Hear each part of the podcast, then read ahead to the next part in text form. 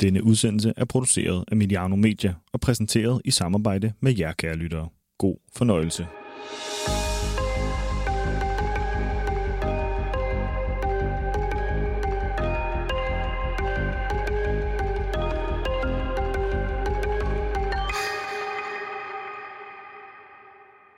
Velkommen til en øh, ny udsendelse i det univers, vi har valgt at kalde for Mediano Moneyball. Mit navn det er Kenneth Hansen, og i dag skal vi se lidt nærmere på de to Milano-klubber, AC Milan og Inter, der øh, lige nu ligner gode bud på at overtage den fodboldtron i Italien, der ellers har stået Juventus på i øh, mange, mange år efterhånden. Vi skal tale lidt omkring øh, fortiden, hvilke ting øh, gjorde sig gældende dengang klubberne var på sit allerhøjeste og vandt øh, titler både nationalt og internationalt. Vi skal forbi de mørke huller, som øh, begge klubber har befundet sig i øh, nyere tid. Og så skal vi tale om øh, nutid og fremtid, kigge lidt nærmere på klubbens nuværende ejerskabsforhold, på de kommercielle tiltag, der rører sig i begge dele af, af byen, og så selvfølgelig også omkring det sportslige. Kan de her italienske topklubber inden for en overskuelig fremtid konkurrere med især Premier League og øh, fastholde deres bedste spillere i længere tid, end det vi oplever i øjeblikket. Og så kommer vi sikkert også forbi en, en masse andet i, øh, i udsendelsen her. Grunden til, at vi kan optage den her episode i øh, Mediano-magasinet, det er jer, kære lytter. Vi oplever stadigvæk en øh, strøm af frivillige abonnenter på vores site, og det gør altså, at vi øh, via det her støt Mediano kan gå i, i dybden med øh, et emne som i dag, ligesom vi har fundet plads i budgettet til at analysere søndagens mandagskamp ene og alene her til slut på øh, efteråret. Jeg skulle også lige at sige, at øh, lydbogstjenesten BookBeat og vores venner fra sortesokker.dk er med, når vi taler om italiensk fodbold, og det må man jo sige, at vi gør i den kommende time eller lidt mere. Og øh, nu en præsentation af dagens panel til at gøre os øh, meget klogere på alt det, jeg lige remset op her i starten. Der har jeg selskab af en repræsentant fra hver lejr i det røde ringhjørne. Dig, Brian Bøtger, velkommen til. Tak skal du have. Brian, øh, du har været med i Mediano før. Du har også øh, skrevet indlæg og nyheder på vores øh, site dengang, at uh, Brygman han, han troede, det var en idé at have længere skriv på vores uh, mediano.nu. Men uh, Brian, jeg tænker, det måske ikke er alle, der kender dig alligevel. Kan du ikke kort lige sætte på på sådan dit daglige virke, og uh, hvorfor du er relevant i AC Milan-kontekst? Uh, jo, øh, jamen, til daglig så har jeg været chefkonsulent i Skanderborg Kommune, og beskæftiger mig meget med kommunal økonomi og organisering. Øh, jeg er med her i, i det her, fordi jeg blandt andet har skrevet en bog om AC Milan, og jeg er meget fascineret af alt det, der ligger uden for banen, altså deres organisering, deres ejerskab og deres økonomi, og hvordan det påvirker deres taktiske udtryk og deres resultater der. Og det har jeg beskæftiget mig med i en 15 år cirka. rundt regnet. Og de her bogprojekter vil gerne øh, vente lidt med det også, øh, for jeg ved, du har noget, du har sendt afsted, og også noget, du er i færd med nu her, men men det her med at begynde at kigge på fodboldøkonomi og sådan noget, det er sådan ren kon at det er noget, du gør i din fritid? Ja, det er det. Det er et rent pro bono-projekt, han har sagt. Det er, det er noget, jeg synes, der lidt mangler. Øh, der er ved at komme flere ting omkring klubbernes øh, organisering og ledelse rundt omkring, men jeg synes stadigvæk, der mangler sådan en god beskrivelse af det, der ligger bagved, og en god forklaring på, hvorfor klubber egentlig gør, som de gør. Og det synes jeg, jeg det, det prøver jeg at være med til at, at bidrage til og tilhørsforholdet til AC Milan, hvornår begyndte det at blomstre? Det gjorde det i cirka 88, øh, 1988, da de der sådan, berømte hollænder var det, og øh, når jeg sådan skal tænke tilbage på det, så tror jeg, at det var en, en berømt øh, Real Madrid-kamp, der egentlig fik mig meget, meget, op, meget, meget opmærksom på den, hvor jeg synes, øh, de spillede fremragende, og jeg har ikke set et hold, der har presset så hårdt, som, som de går på det tidspunkt. Øh, konsensus var dengang der, det var sådan meget defensivt og meget hårdt kæmpende fodbold, men der kom altså et hold, der pressede hårdt, og som spillede fremragende teknisk. Og øh, jeg har fulgt dem lige siden, på godt og ondt. På godt og ondt. Det er også noget af det, der gør sig i, øh, i moderne fodbold. Øh, Brian, jeg vender tilbage til dig lige om lidt omkring de her bogprojekter, som du har nu her. Og inden da, så skylder jeg lige at præsentere manden i det blå ringhjørne, Thomas Andreasen. Thomas, øh, jeg tænker egentlig, du får lidt samme opgave, som jeg lige gav Brian. Øh, lige et på omkring... Øh, dig selv, dit daglige virke, og så også hvornår øh, kærligheden og, og forholdet til Inter begyndte at, at, at starte? Jamen til daglig arbejder jeg inden for supply chain og logistik hos Selling Group i, i Aarhus. Øhm, jeg har været fan af Inter siden 1988. Da jeg var 8 år gammel, så jeg ligesom også varedeklareret min, min alder. Det var også nogle Real Madrid-kampe, der gjorde det. det var det ikke. Det var faktisk noget så tilfældigt, som øh, min far øh, har været fan af Borussia Mönchengladbach siden de lavede 70'ere. Han øh, får så det her tysk fodboldmagasin Kigger to gange om ugen, og selvom jeg ikke kan tysk, øh, så begynder man jo at sidde og bladre i de her blade, og jeg falder jo over ham her, Lothar Matthäus, den store tysk spiller på det her tidspunkt, og han ender jo så i Inter i 88. Og jeg sidder jo klinet til skærmen, ligesom alle andre, der har fulgt med italiensk fodbold i nogle år, øh, der i slutningen af 80'erne på TV2. Så det var ligesom via Matthäus og den her klub, han ender i, at øh, jeg egentlig får et tilhørsforhold til, til Inter. Jeg vil sige, jeg er jo faktisk fascineret af sådan en som Maradona efter VM i 86, så i princippet kunne jeg lige så godt være endt som øh, Napoli-fan i dag. Det er jeg så glad for, øh, selvom det at være Inter-fan er også i tygt og tyndt, og det er gået op og ned. De vinder mesterskab i den første sæson, jeg følger dem, og så går der jo de her 18 år cirka, indtil man, man vinder igen. Øh, så det, øh, det gælder om at lide i nogle perioder, og så vente på, at det bliver, bliver godt igen. Ja, det er du smukke ved fodbold. Øh, Thomas, jeg ved, ligesom Brian, så har du også en interesse for det, der rører sig uden for, for kridtstregene også. Øh, hvornår begyndte det her med fodboldøkonomi at fylde noget for dig i forhold, og hvor meget fylder det i forhold til det sportslige den dag i dag? Øh, den dag i dag vil jeg sige, det vægter 50-50. Øh, og indtil slutningen af nullerne, og indtil en, der vinder The Treble i 2010, jamen der er det meste sportslige, jeg er fokuseret på spillerhandler, transferrygter, følge med i, hvem Moratti han nu har tænkt sig at købe igen. Men da klubberne de ligesom bliver ramt af det her financial fair play og på økonomien, og man bare kan se, at de her to klubber, og især Inter jo, ikke kan købe de spillere, man kunne engang, jamen så begynder jeg at interessere mig mere om alt det bagved. Hvorfor er det, de ikke kan det, og hvordan hænger fodboldøkonomi sammen i slutningen af, af nullerne, og hvilke udfordringer der stiller det også til det, de næste år. Så det er der min interesse for fodboldøkonomi, den i og for sig opstår. Inden vi lige begynder at dykke ned i det, vi skal tale om, de her to klubber fra, fra Milano. Den her udvikling og det her med at være så tæt fan af en klub, der ligger rigtig mange kilometer øh, væk øh, nede i det italienske for jeres øh, vedkommende, og som man siger, I følger ikke øh, kun hvem, at øh, Pioli han har øh, blandt sin øh, startelver i, i den kommende weekend, men også alt det andet, Brian, der. Altså, hvad, hvad, hvad tænker du om den udvikling, der har været, at man som fan af en udlandsklub også begynder at interessere sig mere og mere for bare øh, spillet? Jamen, vi er jo en global verden, øh, og vi interesserer sig mere og mere for det, der ligger vores øh, hjerte nær, og det, det, det kan sagtens være en fodboldklub øh, på den anden side af verden, eller nu er det så i Italien for, for vores vedkommende. Jeg synes jo, når du kommer op, og så du, du investerer noget øh, følelsesmæssigt i det, så vil man jo også gerne vide, hvad er det egentlig for noget, der foregår her, og, og søge lidt, lidt indsigt og søge lidt lidt baggrund for det og det. Og øh, jeg synes, de italienske klubber er blevet bedre til at informere. Øh, jeg, jeg sent har, har lært italiensk, så det, og jeg kan hakke mig igennem Gazzetta lige nu, men, men det, er ikke, det er ikke smukt som sådan. Der har de italienske, eller hvad det, i engelske klubber for eksempel været meget mere åbne. Tyske klubber også meget mere åbne. Men der har italienske klubber ikke haft en tradition for det. Så det begynder at komme mere med det nu. Men det har også været lidt af, det har været lidt mystisk. Det er lidt, altså Moratti er lidt mystisk. Berlusconi har været lidt mystisk. Øh, han er meget, meget, Berlusconi er i hvert fald meget, meget god til at slå om sig og øh, få flotte billeder med flotte kvinder og pokaler og det, ikke? og det er jo klart, hvem vil ikke gerne høre til den slæng, men hvad der ligger bagved, det har der ikke været så meget om. Og det synes jeg personligt har været så en, en, en, en faglig udfordring at prøve at finde ud af, hvad i verden ligger der bagved alt det her. Ikke? Oplever du også det, Thomas, at, at dem, som du taler med i Inter-fankredse, at, at det ikke bare er startopstilling og tre point i, på søndag, der gør sig gældende, men også det, hvad der rører sig rundt omkring i klubben? Jamen, det er blevet meget mere rundt omkring spillet på banen, øh, men jeg tror, de fleste de begynder at interessere sig for. Øh, jeg kan huske, da jeg begynder at følge med i, i italiensk fodbold, øh, der i dansk presse og, og generelt presse i det nordeuropæiske. Det er jo ikke ret meget, der er omkring italiensk fodbold.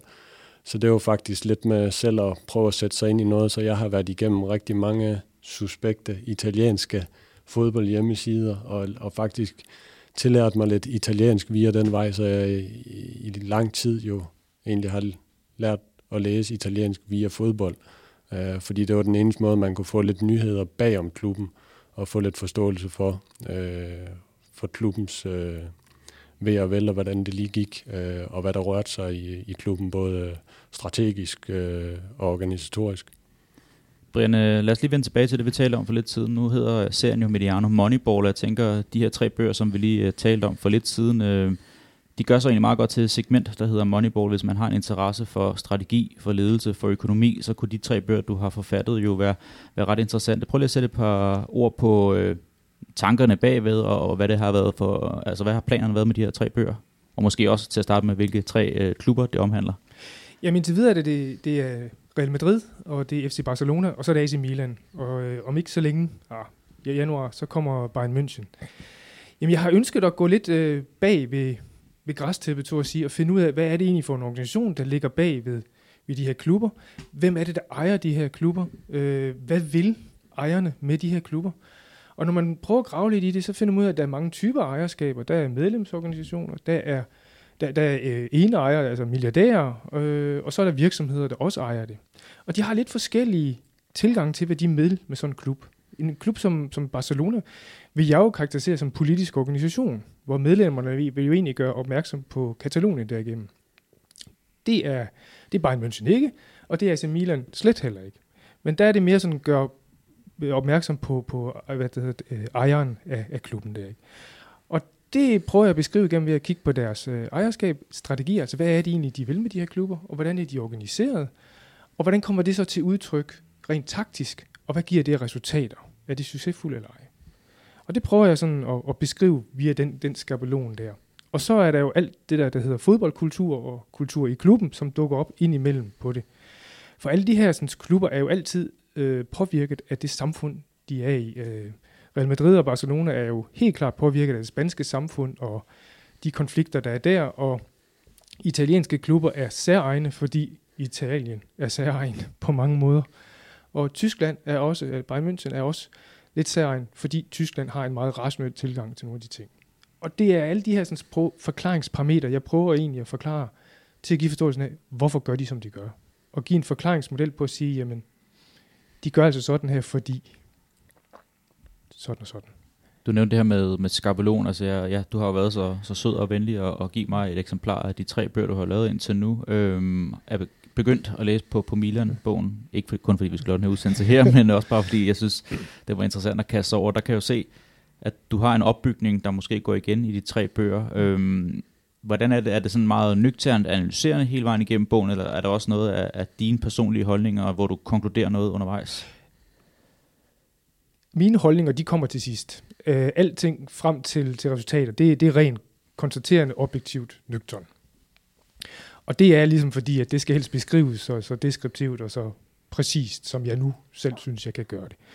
Så i de sidste, jeg kan ikke huske, hvad det er, to-tre sider, så, så kommer jeg med min vurdering af det. Og det er som både godt og ondt, fordi at øh, alle klubber, de rummer noget godt, og alle klubber rummer noget skidt. Altså de har, de har lavet noget snavs, øh, men langt hen ad vejen, så laver de jo noget godt. Og vi taler om de her klubber, fordi de er imponerende. Det kan godt være, at man synes, at ah, det er en hadeklub, den er træls, men i bund og grund, så må vi også bare acceptere, at de er fandme gode. Hvis nu taler om mindre for eksempel, så kan jeg jo synes rigtig mange om dem. Men de har altså flere mesterskaber end Milan lige nu, BT. Ikke? Altså, og på den måde, så bliver man nødt til at acceptere, at, at de kan noget til det. Og den her bog med, med Bayern München, der er mange, der taler om, at det er den bedst drevne klub i hele fodbold Er det også måske den konklusion, du når frem til, når du sætter sidst punktum? Ja, det, øh, det tror jeg godt, jeg kan afsløre allerede her. Det, øh, det går ufatteligt godt i det sydtyske. Godt, Brian. Jeg tænker, vi i artiklen her lige øh, smider et link til, hvor man kan få fat i de bøger, som du har lavet, ellers er det måske præget til dig. Jeg vil godt smide et link også. Godt, ja. det sørger jeg for at lægge ind. Øhm, vi skal jo de her tale lidt om de to Milano-klubber i, i den her udsendelse her. Jeg startede med at sige, at det lige nu ligger til, at det måske enten skal være Milan eller Inter, eller måske begge, der overtager sådan på skift den her trone, som Juventus har ejet i et år 10 snart. Vi skal nok blive dybe og konkrete undervejs, men jeg kunne egentlig godt tænke mig, at vi indleder med sådan et stort, bredt, åbent spørgsmål til jer begge. At I lige giver sådan en, øh, en status over klubben per dags dato, uh, og du kan starte for, øh, Thomas. Hvordan vil du sådan betegne klubbens situation, Inders i dit tilfælde, øh, hvad angår økonomi, kommersielle tiltag og øh, også klubbens sportslige udtryk i øjeblikket? Jamen, hvis jeg fik spørgsmålet inden corona, så ville der jo være tommel op på stort set samtlige parametre. Øh, der var en rigtig god udvikling på økonomien, det kommercielle også, og det sportslige peger også i en rigtig god retning, efter Konte han kom til især. så har vi været igennem det sidste års tid, hvor de her kinesiske ejere, og dermed også ind, der har været ude på lidt høj sø, kan man vel sige, i forhold til økonomien, som så også har påvirket det, det kommercielle. Men altså, når man har været Inter-fan og vinder sit første Scudetto siden 2010, så er det svært at have nej-hatten på øh, hen over de sidste mange måneder. Samtidig så synes jeg også, at man trods den situation, man har været ude i økonomisk, er kommet pænt igennem det. Man har formået ikke at lade de her økonomiske udfordringer gå ud over det sportslige og bringe sig helt ud af kurs i den her sæson, hvor man til dags dato i hvert fald stort set er on par i forhold til, til sidste sæson. Så samlet set, så synes jeg, der blæser positive vinde hen over den sort del, den sort-blå del af Milano. Og hvis man så sammenligner med, hvad man har været igennem tidligere som fan, så, er det jo, så har det jo nærmest været eufori det sidste halvår at være, være indre fan. Det her med corona, det var jo en meget uh, uforudset ting, der ligesom kom ind fra højre. Øhm, man så også i sommer, at både en ting var, at Conte skulle væk, men at man også måtte give afkald både på Lukaku og på Akimi, der havde en stor andel på det sportslige, at man blev mester igen øh, for første gang i 11 år. Altså kan du huske sådan, hvad du tænkte i sommer, da du så det? Øh, var der var det transparent i forhold til, hvor mange penge man fik til at hente erstatning, eller skulle man egentlig bare fortsætte med den trup, man havde, efter man havde givet afkald på de to? Øh, det kort svar vil nok være, at man vil ikke kunne øh, komme igennem det, uden at give afkald på noget. Det var stort set urealistisk. Øh, man, man bruger ikke for mange penge øh, hvad kan man sige, på driften i forhold til ens spillerbudget og ens lønninger Men man vil have brugt for mange penge, hvis ikke man havde gjort det, man gjorde i sommer, fordi ejerne er så presset, som de er på, øh, på likviditeten og på økonomien generelt. De, øh, de, kan, de kan stort set ikke gøre enten at fejre det her mesterskab, og så ved man, der vender en eller anden form for regning ret kort tid efter, og den, øh, den betaler man så af på, kan man sige, og øh, kommer videre øh, på en, synes jeg, rigtig god måde, hvor at vi Interfans jo nok skal være glade for, at vi har en som øh, Giuseppe Marotta, der har ført os trygt og sikkert igennem sommeren. Øh, for havde han ikke været der, så, øh, så kunne det godt minde om noget, man har set før, hvor at det, øh, det kuldsejler lidt, som man så efter 2010. Men øh, det har man formået den her gang at, at komme godt igennem. Brian, øh, du får også spørgsmål, det bliver lidt hængende ved Thomas, fordi øh, i vores normale CA-udsendelser, øh, som man kan høre på Emilianos hovedkanal, der har jeg tit, øh, eller hver gang, Carsten Krog med, øh, som er, har et, et svagt, øh, et, et blødt punkt for, for Lazio. Øh, han siger, at det her mesterskab, de vandt omkring årtusindskiftet, det var forlånte penge, og det var sådan noget, der aldrig skulle være sket. Altså er det samme mavefornemmelse, man sidder med i Inter, at det mesterskab, vi fik i fjor, og måske i år, at det også er lidt forlånte penge i forhold til, hvad der foregår på ejerskabsfronten i øjeblikket? Jamen, du kan jo sige, at inden det øh, mesterskab, man vinder øh, her i sommer, der har man jo lavet nogle forudsætninger i forhold til økonomien og bygge en trup op. Og det er lidt ligesom efter, at... Øh, det her embargo, der kommer over fra Kina, så man ikke længere kan skyde kapital ind ude fra Kina til, øh, til vestlige selskaber, der gør, at man bare ikke har flere penge, som man har i en normal situation, hvor at jamen, kassen er, er tom, da man stort set har startet sæsonen op og er i gang, øh, og man er nødt til at gå ud og finde penge på en anden måde, frem for via ens egne kanaler. Øh, så, så nej, jeg er ikke helt enig i det der med det, det forlånte penge, fordi det er, noget, det er noget uforudset, der kommer, som man ikke rigtig har kunne gardere sig imod øh, øh, for de folk, der sidder i Milano og planlægger sæsonen. Og man kan sige, man, altså man, klubledelsen har også øh, flere gange været rimelig transparent at sige, at vi skal sælge for så og så mange øh, millioner euro, for at det kan løbe rundt, og, og vi skal have nogle, nogle store salg ud, at det måske også skal ske igen øh, i de to kommende transfervinduer også, at det er en forudsætning. Så man skal måske ikke frygte, at samme øh, skeletter vælter ud af skabene, som vi så med Lazio omkring det her mesterskabshold, de havde i, var det 2000 eller 2001, tror jeg det var, men en af de to år. Øh, Brian, du får også de samme spørgsmål, sådan en, øh, en status på AC Milans tilstand, hvad angår økonomi, øh, kommersielle tiltag og det sportslige? Jamen, der er lys for enden af tunnelen. Det har været en lang vej hen til, hvor, hvor Milan er nu, men øh, siden Elliot overtog, Elliot Management Group, øh, Øh, overtog øh, klubben i, i 2018 ved at smide øh, Jonghorn lige ud, så er det sådan set kun gået stødt fremad, og øh, klubbens både kommersielle udvikling er jo virkelig, virkelig sat på skinner, Og det går i, øh, en klar sammenklang med klubbens sportslige strategi også. Klubben vil jo, øh, vil jo gerne blive, være ung nu. De vil jo gerne have swag, tror jeg, det er det, de unge kalder. Og øh, de vil også gerne være et livsstilsbrand, øh, og det gør de jo ved for eksempel at have nogle influencer som JC og Alicia til at gå rundt i deres tøj. Og øh, de vil rigtig, rigtig gerne have færdigt i et ung cement på 15-30 år, og øh, det gør de blandt andet også ved at have den her U23-strategi. Øh, sådan en, en spillerstrategi, der hedder, at de vil ikke købe dyre spillere, der er mere end 23 år. Den skal man ikke lægge så meget i, men bund og grund, det, det er unge spillere med en upside, de vil have. Og det er ikke kun fordi, de er billige og eventuelt kan sælges igen, når øh, Maldini og Massara lærer at gøre det. Men det er også for, at øh, det er nemmere for unge mennesker at identificere sig med det. Så øh, der, der er en rigtig, rigtig god udvikling i gang i øh, Milan, og jeg tror, vi var en del af overrasket over en anden plads sidste år, men det ser ud til i år, det ikke er helt noget, man skal være så overrasket over. Pirlo han er gang i noget godt dernede, og det er han godt understøttet af en god organisation. At man kan sige det her med, jeg havde da været for også tænkt, altså som du siger, den anden plads var måske øh, en sæson eller to for tidligt i forhold til, hvad man, hvad man havde forventninger, og så frygtede man også lidt, når, hvordan skulle det så gå i den her sæson 2, man skulle bevise, at det ikke bare var et engangstilfælde, men det har man jo bevist indtil nu, og været, øh, være, øh, være leveringsdygtig i forhold ja. til det. Det skal også siges, at man jo hjulpet af, at Juventus er en historisk dårlig position, og Romklubberne heller ikke rigtig er oppe og markere sig. Og, øh, Men stadig pointsnittet har været meget, meget, meget stærkt. Det må man sige, de har leveret deres. Og det kan man jo kun anerkende. Jeg synes, det er en interessant pointe, når du siger med U23-strategien, at det ikke kun er sportsligt, men at det rent faktisk også er kommercielt, at den er tænkt med. Altså nu, det hold, jeg holder med i, i England, Arsenal, har jo også kun haft et, et transfervindue, hvor de har købt spillere, der har været 23 år eller yngre, hvor man tænker, okay, det er så, som du siger, lys for enden tunnelen, at man skal have bygget noget langsigtet op, slut med de her kortsigtede løsninger hele tiden. Men at hvis man også tænker det kommercielle ind i det, det er egentlig meget smart. Det er en, en, en del, jeg ikke rigtig havde, havde, havde spejlet til endnu. Ja, jeg hørte en sige, jeg ved ikke, hvor rigtigt det er, men de, de type spillere, de er jo konstant på Twitter, Instagram, TikTok, og hvad hedder de ellers øh, af forskellige sociale, og lægger ting og sager op der. De er jo i virkeligheden super gode ambassadører også, måske mere end øh, hvad andre spillere gør. Der er jo selvfølgelig de store brands, som, som Zlatan og som, som Ronaldo og det, som har folk til at gøre det, men, øh, men de andre, de er også gode på den lederkante, og det, det, er, det er noget, der giver noget, noget samklang ved det segment, man kan have fat i. Plus, de vil rigtig gerne udvide i USA også, og der er det måske også den måde, der skal til på det. USA, så kan man heller ikke undgå at sige, Ivan Gazidis også øh, kom til, på Arsenal, fra Arsenal. Øh, hvordan er synet egentlig på ham i forhold til, da han kom? Øh, der, der havde han nogle ting, at skulle bevise. Har han beviset langt hen ad vejen? Ja, det, det har han.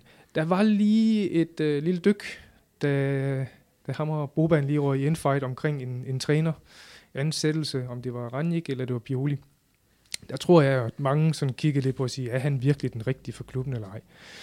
Men jeg synes jo, han er beviset som en god leder, for han forstår at lytte til sine medarbejdere, han forstår at ændre sin, sin egen beslutning til medarbejdernes gode anbefalinger. Ja, resten af historie. Det er jo en succes herfra, men øh, jeg, han, han han omtales positivt, han omtales øh, som en, man godt kan lide at bakke op omkring. Thomas og Brian, vi optager jo i, i vores studier i Vandløse. I begge to kommet fra det jyske tidligere på dagen. Øh, Thomas, du kom lidt tidligere end, end Brian, så vi havde lige øh, en mulighed for lige at, at tale lidt sammen. Der, der snakker vi om det her. I to, selvom I repræsenterer, jeg, jeg, jeg satte det meget, øh, meget øh, godt op med, med rødt og blåt ringhjørne nu her, men I det er egentlig første gang, I mødes, og I er egentlig også på ret god talefod. I har skrevet og talt øh, sammen rigtig mange gange, men det er første gang, I mødes, så det er jo herligt, at Mediano kan være, kan være årsag til det. Men prøv lige at sætte på på jeres øh, relation, Thomas. Jamen, jeg tror, det er igennem Twitter, vi får kontakt til hinanden for en 4-5 års tid siden. Øh, og øh, selvom han er rød, og jeg er blå, så kan man jo godt skrive sammen og høre lidt om, hvad, hvad sådan en Milan-fan går og tænker om det hele italiensk fodbold. Øhm, så der har vi haft sådan lidt sparring imellem hinanden, hvad vi synes om forskellige ting, der, der rumsterer dernede i Støvleland. Har det også været sådan ekstra relevant i forhold til, at klubberne egentlig har bevæget sig på nogle op- og lavpunkter sådan øh, meget simultant? Ja, fordi klubberne er jo på en eller anden måde afhængige af hinanden. Øh, vi har været på nogle opture og nogle nedture sådan på nogenlunde de samme tidspunkter igennem, øh, igennem historien. Og så især på en nedtur her i 2010. Øh, vi deler et øh, stadion sammen, og har også et stadionprojekt kørende sammen, så det er også blandt andet noget af det, mig og Brian har debatteret lidt sammen, hvordan vi, hvordan vi ser det. Du nævnte også øh, en ting for mig, det her med at gå fra højdepunkter. Øh, Milans seneste mesterskab var i 2010, det er, nej, 2012. 12? 11, 11. 11. Ja, 11. sæsonen for inden kommer ind fra en, en, en triple med Jose Mourinho som træner. Øhm, og der har I nogle indbyttes opgør, hvor man kigger på startopstillingerne, hvor de, øh, de vækker genklang sådan i hele fodbold-Europa. Så har man nogle øh, møder nogle år senere. Du sad også i forbindelse med, med din research til udsendelsen i dag sådan, og, og kiggede nærmere på nogle af de her startopstillinger. Hvad var det for et, et billede, der mødte dig der? For jeg synes egentlig, at det betegner meget godt den udvikling, klubberne havde igennem bare de seneste 10 år. Jamen, det er lidt et øh, frygtindgydende syn, når man kigger på de opstillinger, man stillede med tilbage i den sæson, hvor Milan bliver mester der i 10-11 der har Inter stadigvæk en god del af stammen af The Triple holdet med Cesar på mål, Maicon, Ranocchia, Kivo, Zanetti, Cambiasso, Motta, Snyder, Pandev, Milito, Eto. Øh, Milan har stadigvæk øh, Nesta, Silva, Samborta, Sedorf, Gattuso, uh, Robinho, Pato, Zlatan er der også på det tidspunkt. Ja, det er vel lige efter mesterskabet, at både Zlatan og Thiago Silva rører til Paris G, ikke? Jo. Ja så spolede jeg sådan lige en fire års tid frem, øh, for at se, at klubberne de nok var, var længst nede i den sæson, der ender Inter som 8, og Milan ender som 10'er. Inter stiller op med, vi kender Handanovic, han, han hænger ved. Men øh, et forsvar med Nagatomo, Ranocchia, Juan Jesus, Dodo, en midtbane med Obi, Kuzmanovic, Guarin, Kovacic, som så siden har haft en, en god tendens. Der var han vel øh, dårlig af 19 år dengang. Ja, der er en, en ung Kovacic, lad os sige det sådan. Øh, Icardi frem øh, og Palacio ved siden af. Milans hold dengang var Lopez, Rami, Zapata, Mexes, Di Montari, Etienne, Bonaventura, Menes, Torres og Sharavi. Ja, der, det kontraster, det, det er noget, det ja. fodbolden kan jo. Det kan være op og ned, og det kan ændre sig hurtigt bare på øh, to, tre, fire sæsoner. Det, jeg kan også godt huske det i forbindelse med, at, at Milan nu var tilbage i Champions League for første gang i rigtig mange år. Der kommer til at kigge på deres seneste kamp, de havde i Champions League, og den startopstilling der. Altså, det var jo et, et magtværk uden lige i forhold til, hvor man står den dag i dag.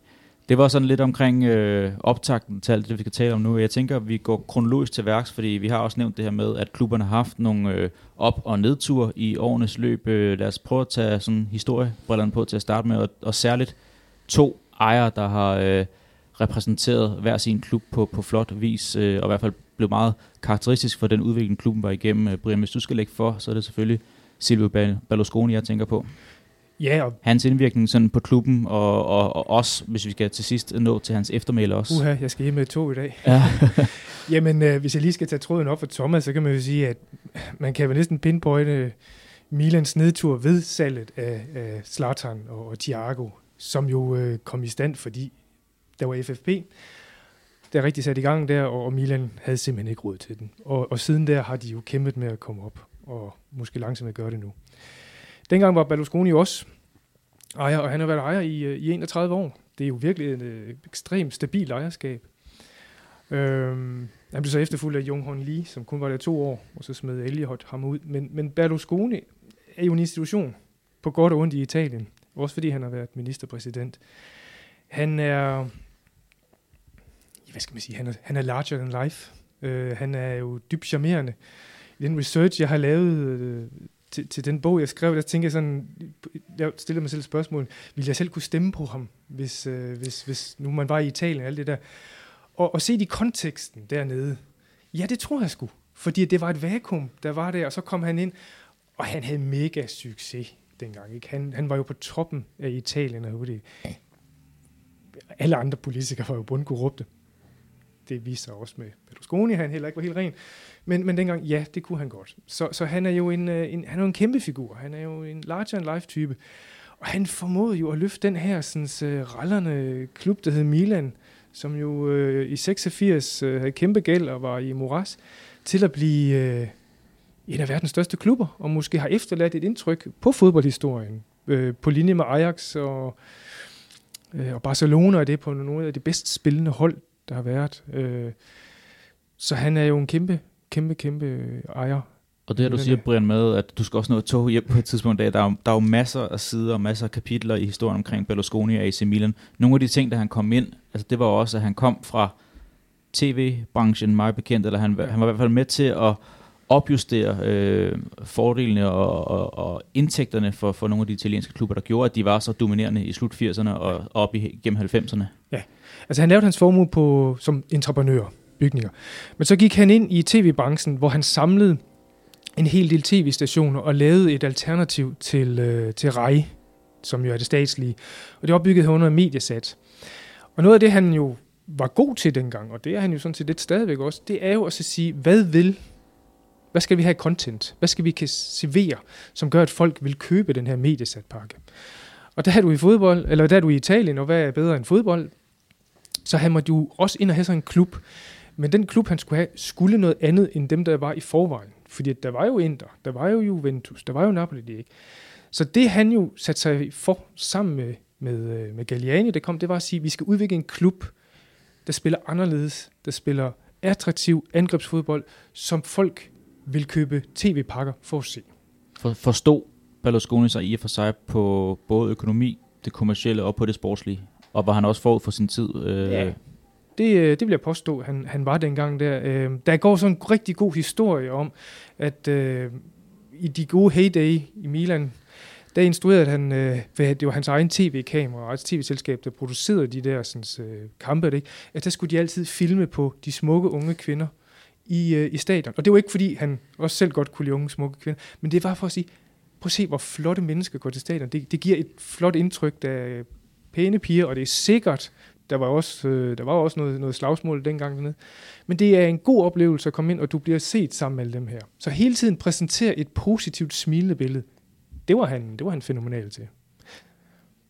Thomas, hvis vi lige skal hoppe over og, og kigge på øh, Berlusconis modpol i den anden ende af byen, øh, Massimo Moratti kommer til øh, cirka 10 år senere, end, end Berlusconi gjorde også øh, sige efter Milan har siddet på, på tronen både nationalt og europæisk i, i nogle år efterhånden. Sådan, hvad var det, Moratti kom, og hvad var det, han gjorde ved Inter? Jamen, hvis du kan sige Berlusconi, det er, der er der noget politik involveret øh, over hos Milan, så Inter er det familie øh, projekt, kan man sige. Massimos far, Angelo, ejer Inter tilbage i 60'erne, hvor de vinder to Europakoppen for mesterhold i 64 og 65. Sælger så klubben lidt senere, og Massimo han har jo gået rundt som ung her med sin far og været betaget af det her fodboldhold. Og han får så muligheden via det her oliefirma, som familien ejer, Saras, øh, og overtage Inter i 95 og køber klubben der og får den, får den tilbage på familiens hænder. Øh, man kan så sige, at Massimo han, han anvender stort set sin private formue fra de her aktier i olieselskabet på bare at investere hæftigt i de bedste, i de bedste spillere lige fra start. Øh, den brasilianske Ronaldo, Vieira, Crespo, Zlatan, Adriano og så videre. En overflod af, af offensive spillere. Var det indkøb fra egen lomme, stort set? Ja, det er hans private øh, formue, han bruger på det. Man estimerer, at Massimo han i perioden fra 95 til 2013, hvor at han, han sælger klubben, eller, eller sælger den største del af klubben til ham her indonesiske Tohir. I den periode har han brugt halvanden milliard euro. Øh, så det var et, et dyrt projekt, og man skal, ikke, øh, man skal ikke underkende, at Massimo han havde jo et kæmpe hjert for klubben. Øhm, og han, der er nok ikke nogen forskel på en almindelig fan og Massimo, undtagen lige den store ting, at han havde en lidt større tegnbog end vi andre. Så hvor vi andre, vi handler ind i Championship Manager øh, foran computeren, så gør han bare det her in real life. Og jeg kan huske, øh, jeg læste på et tidspunkt en god, øh, en god historie, hvor en, en italiensk satiriker, han sammenligner Moratis, Massimo Moratis evne til at købe spillere med de her japanske turister, der går rundt nede i Milano og simpelthen tager billeder af alt, hvad der er at se. Og der er Massimo ikke ret meget anderledes, fordi han skyder simpelthen også på det hele øh, på transfermarkedet. Så, øh, Men en ting er, at han har fået ind ind med, med modermælken, og det blev hans hjerteklub, og han også havde øh, kapitalen til at lave de her indkøb, som du siger. Men har man også et overblik over, hvad, hvad afkastet for ham var? Altså hvad fik han ud af det, for uden de her titler og den her magt, der, der følger med at være præsident i, i så stor en klub? Jeg Jamen, tænker jeg ikke, det var, det var udgift det hele. Nej, øh, der, er, der er ikke på den måde, hvor familien havde været involveret i det, hvor man kunne sige, at det kunne bruges til at promovere sit firma. Øh, og der var heller ikke noget politisk i det. Der har været en del af familien, der er politisk engageret, men ikke noget, der står Moratti øh, helt vildt nært. Så jeg kan ikke rigtig se nogle ting, øh, der er hans motivation for det, udover et, øh, et kæmpe hjert for klubben. Ja, han er jo lidt en anomali i Italien, vil jeg sige, fordi langt de fleste præsidenter, de, øh, de køber en klub selvfølgelig for at blive patroner og så blive anset, men også for at sælge noget andet. Og det kan være et firma, de skal promovere på en anden måde. Der har været interpræsidenter øh, før, som har, det var et cateringfirma, tror jeg, før, som, hvor præsidenten promoverede den del af det. Og øh, der Massimo, han, han, er, han er lidt en anomali. Han, han, det er hans hjerte, der har købt den der på det. Hvordan, øh, nu er det nogle år siden, at, at de to herrer har afgivet deres magt i, i klubberne hver især. Altså sådan, hvad, hvad er eftermælet blevet hos dem, hvis vi skal hoppe lidt frem og spole frem til, hvad der er sket på ejerskabsfronten i de to klubber, efter at Berlusconi og Moratti gav slip? Hvis vi skal tage Barcelona, Berlusconi, så, så har han et stort eftermæle. Altså han, han er jo stadigvæk den person, som har styret klubben i dens bedste periode, øh, historisk set. Så øh, han, han, er, han er stadigvæk stor der. Taler man også, altså trods alt, at, at der var lidt, øh, lidt høj bølgegang til sidst, da han skulle afgive, der var også nogle, nogle problemer med, at han ikke rigtig ville, ville føre nogle penge ind i klubben til sidst, som der gjorde, at man kom ned i en bølgedal rent sportsligt. Men står han også stadigvæk højere op på en rangliste, hvis man snakker Arrigo Sacchi og Paolo Maldini, alle de her, der var med til sådan på banen og, og føre det frem. Men han stadigvæk sådan den overordnede sky, øh, årsag til, at man var så dominerende, man var i de år?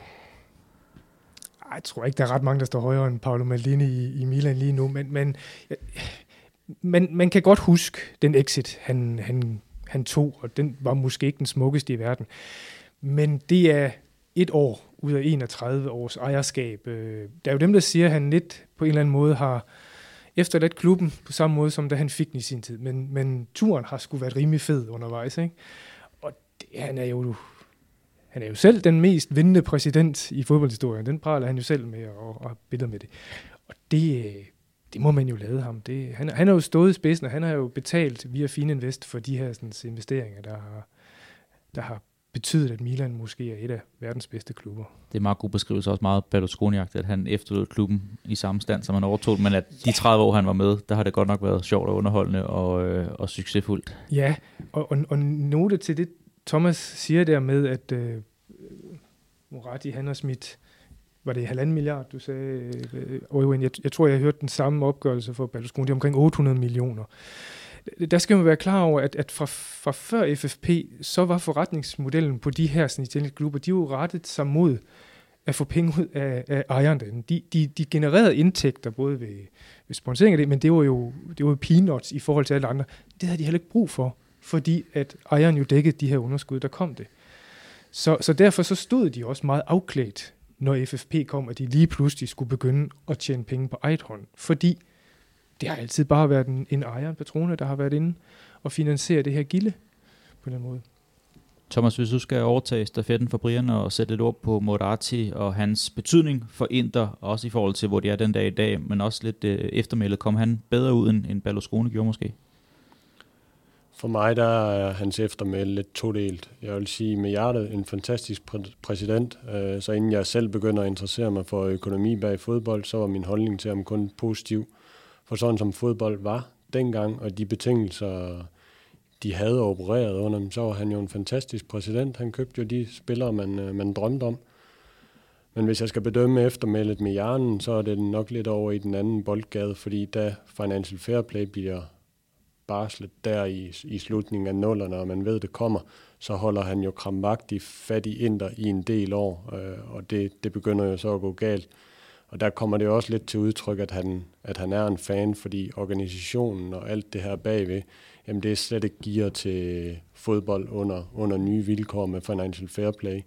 Så, øh, så jo længere vi kommer op, i starter der i tierne, jo mere kritisk er efter Mæle nok set fra min side, fordi det, det også er medvirkende til, at klubben kommer så langt ud, som den gør, i forhold til, hvad kan man sige, alt det, man ikke gør. Men, men det, i samme boldgade som Brian. Det er nemmere at se det hele bagefter, fordi jamen, hvordan husker du som fan rejsen? Det var underholdende og, og fedt at følge med i. Men summer så meget man nok, at hjertet var det rette sted for ham, mens det andet, det, det halter lidt. Men jeg tror eftermælet, hvis du tager ned i klubben i dag, det er stadigvæk godt. Han udtaler sig stadig om Indre, øh, og er stadig en, som den her kinesiske præsident i dag har dialog med, og især havde dialog med, da han, da han kom til Steven Chang her i 2018, og en, man, en han spørger til råds omkring klubben og kulturen i klubben. Så jeg tror, at klubben stadigvæk har et godt, øh, eller der har han efterladt et godt øh, et male. I er jo forsvarende mestre i, i serie, så jeg tænker, vi, vi starter den lidt mere nutidssnak over ved dig, Thomas, og ved Inter også. Øh, du nævnte, at Morati han i efteråret 13 begynder ligesom at, at sælge ud af, af sin... Øh, af sine øh, aktier og, og sin øh, andel i, Inter øh, til øh, indonesisk forretningsmand. Du kan et bedre navn på, men jeg måske. Erik Tohir. Ja, han hedder Erik Tohir, ja. og jeg tror, det er i slutningen af 2012, at Moratti han sælger 70 procent af Inter til, til Tohir, der også bliver præsident i, i Inter efter den her overtagelse. Jeg vil sige, Tohir, han set i dag, ender han jo med at blive en eller anden form for en overgangsfigur, der lige er der i, et, i en to-tre år, inden øh, øh, kineserne kommer ind. Men han siger egentlig mange af de rigtige ting. Han lufter mange af de rigtige idéer for, hvad man skal gøre, når man sidder i den her Financial Fair Play øh, spændetrøje. Man henter Michael Bollingbrook ind øh, fra Manchester United, hvor han har siddet og været kommersiel chef. Man forsøger at skabe noget, øh, som han har gjort i United, du ved godt, med større fokus på det kommercielle, større fokus på oversøiske markeder, øh, når man har en asiatisk ejer, og også øh, den her snak omkring stadion og begynder brand Serie A bedre som et produkt. Alt det her, som Premier League var igennem fra, fra slutningen af 90'erne og især op igennem nullerne, hvor italienerne bare ikke formåede at stå på det her tog, der bare galopperede derud af, og de genererede flere og flere penge. Så han, han siger mange, mange rigtige ting, men man har stadig store problemer med at gøre noget ved det på den korte bane, fordi man er røget ud af Champions League, så du har de her 60-70 millioner euro, du bare ikke har i omsætning længere. Øh, du er i 2014 nødt til at lave den her femårige aftale med Financial Fair Play, øh, hvor at reglerne, jeg tror de starter med, at du må have et underskud på 45 millioner euro max, og så bliver det endnu hårdere, går de over til 30, yeah. Brian, yeah. øh, på et tidspunkt. Og da Inter, de vinder the treble, bare for at sætte det i perspektiv, så sådan et år, hvor de har vinder alt, man kan vinde, så taber de stadigvæk op imod 100 millioner euro. Der er ikke rigtig sket noget kommercielt, og man har ikke vækstet den her toplinje på omsætningen. Så det eneste Tohir, han kan gøre, det er egentlig at lave en hestekur på alle lønninger. Man går faktisk fra 2010 til 2014-15 stykker, da man sparer endnu mere. Der er man halveret udgifter på truppen, på løn og på transfers øh, hen over de her 4-5 år og går fra 230 til 115 millioner euro. Så han, han prøver at gøre nogle ting ved at spare penge, men du kommer bare til at sælge så meget ud af din trup, at det ender med den her line-up, vi øh, gennemgik lige før. Øh, og jeg må, må sige, jeg prøve at spørge om noget her? Ja. Er, er der en snært af det her med, med hønen og ægget, men også det her med, at man misser Champions League og de indtægter, der er forbundet med det? Altså, hvor begynder det at gå galt? Er det truppen, der og italiensk fodbold, der ikke er gearet til at være konkurrencedygtig i Champions League, eller er det først efter, at man så er ude af Champions League, at man så ikke kan følge med igen?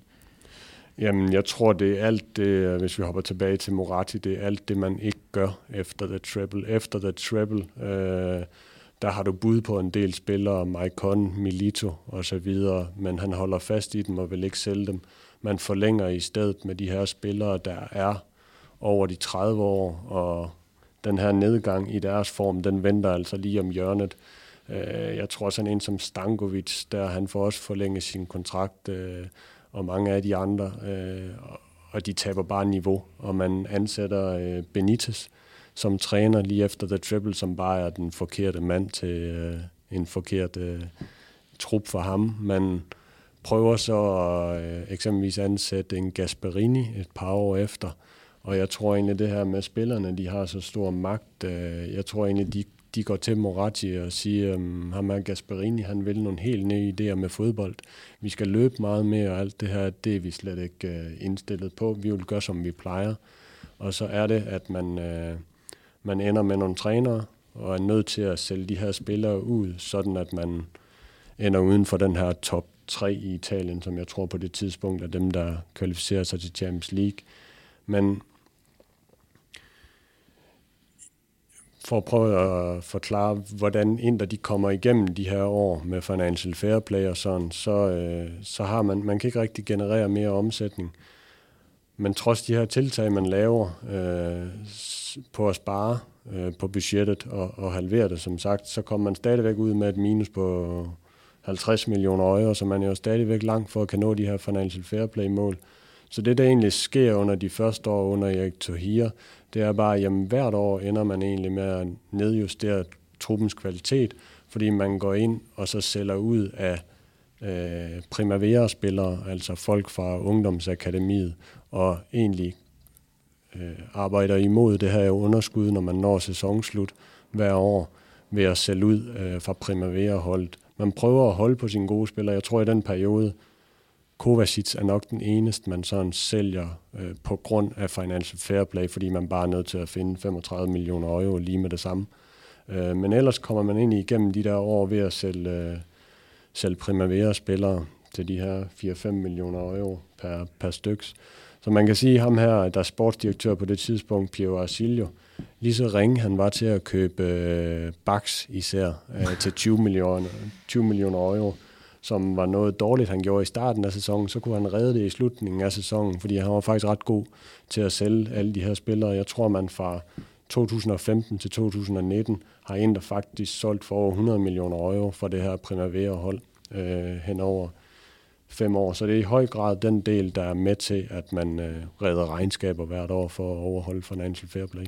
Men det er jo en, det er jo en, en ret interessant, øh, nogle ret interessante oplysninger, der kom med, at, at selvom Tohir og hans stab går ind og gør de rigtige ting, adresserer, at der skal skæres ned på de sportslige udgifter, så, så er det simpelthen ikke tilstrækkeligt, fordi at man misser Champions League og de penge, der er forbundet med det. Man har ikke øh, attraktiv øh, spillersalg øh, i, i horisonten. Altså, uden at forklare noget, så var det også et halvgammelt mandskab, der vandt det her øh, treble-sæson i 2010, og det var det aller sidste Mourinho, han fik ud af, af den kerne på det hold der. Så det var bare en ond spiral, man åbenbart var, var havnet i. Øhm, Brian, nogle af de ting, Thomas ridser op, jeg tænker, du kan også ikke genkende til, til den udvikling og, og de processer, som AC Milan var igennem i de år. Ja, det kan jeg, fordi at man må lige pludselig salde om, og jeg lavede en optælling forleden dag, at øh, Berlusconi han iværksatte fire-fem forskellige strategier i den, den periode der. Men det blev kun ved talen. Det blev aldrig rigtig ved at, at, at gøre noget, fordi at de købte de købte spillere, der var øh, enten udløbet på deres kontrakt, eller spillere, der var uden kontrakt, og fik nogle af de her altså, mixes, og nogle af dem, som, som Thomas lige ridsede op der, ganske enkelt fordi de var billige, og øh, ikke for at forklare de spillere, men, men, men kvaliteten var måske også derefter, så man nåede jo ikke nødvendigvis Champions League, og fik den der gode cyklus i gang med at få nogle indtægter derigennem. På et tidspunkt så øh, lancerede øh, Berlusconi også, at han ville, øh, han ville lave en Barcelona-model, han ville til at leve af egen akademi og, og egne spillere. Nu er der vel ikke en, en, en, en klub, der var dårligere til at bruge andre, egne talenter end, end Milan i den periode. Der var selvfølgelig Baresi, og der var, der var det der gyldne hold øh, med Maldini og dem, ikke? men, men generelt under øh, Berlusconi har man ikke brugt egne talenter. Hvem har man faktisk hellere solgt? Og så købt nogle dyre stjerner, fordi det gav altså simpelthen bare mere ramachan i gaden. Der må jeg så vende tilbage igen og så sige, nu, nu prøver vi at bruge nogle Primavera-spillere og få dem op at køre ren og skær økonomiske forhold også.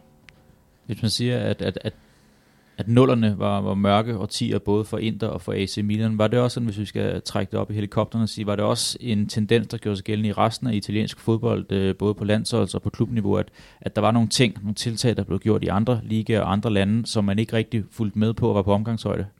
Altså så man bare generelt lidt et team, efter man havde haft øh, herredømmet i 10-15 år? Kommercielt, ja. Mm. Altså det, det gør man, men man kom slet ikke med på den der, øh, det der bullerne tog, som, som, som nu, de største spanske klubber, de, de største engelske klubber jo startede der og var med på. Så, så øh, Italien er jo et ekstremt konservativt land, altså, og de, de, de har jo deres øh, modus operandi, de har deres øh, patroner, de har deres ejer, som nok skal sørge for at, at, at sætte penge i det her, ikke? Og øh, den har de nok stolet for meget på, og så ikke udviklet kommercielt, ligesom øh, specielt Manchester United var, øh, var, var den første, der rigtig fik gang i at gøre. Og jeg tror måske, det at de kiggede lidt ned på det, og så sagde, det har vi ikke brug for herover. Altså, hvorfor skal vi endda spille med en, en, en sponsor på trøjen i det hele taget? Er det ikke bedre have trøjen ren? Det kan jo være fint nok, hvis der er penge nok i kassen, men øh, det betaler jo ikke rigtig nogen lønninger. Det var italienernes æstetik, der kom op der. Nu er der allerede et par, sådan, et par keywords, der gør, at vi kan hoppe videre til det næste. Du siger det kommercielle, Manchester United og AC Milan, fordi så lad os tale om en, I har fået nu her, som har en, en, en, øh, en forhistorie i netop uh, Manchester United. Kasper Stylsvig, en dansker, som der står for mange af de kommercielle tiltag, vi sætter ned nu her. Du siger også, at årsagen til, at man var ikke var god nok til at ride videre på den bølge, og det herredømme, man havde i 15 år, det var primært det kommercielle, at man sov i timen der. Hvad var det, man ikke gjorde, og hvad er det så, man er ved at råde bod på nu her?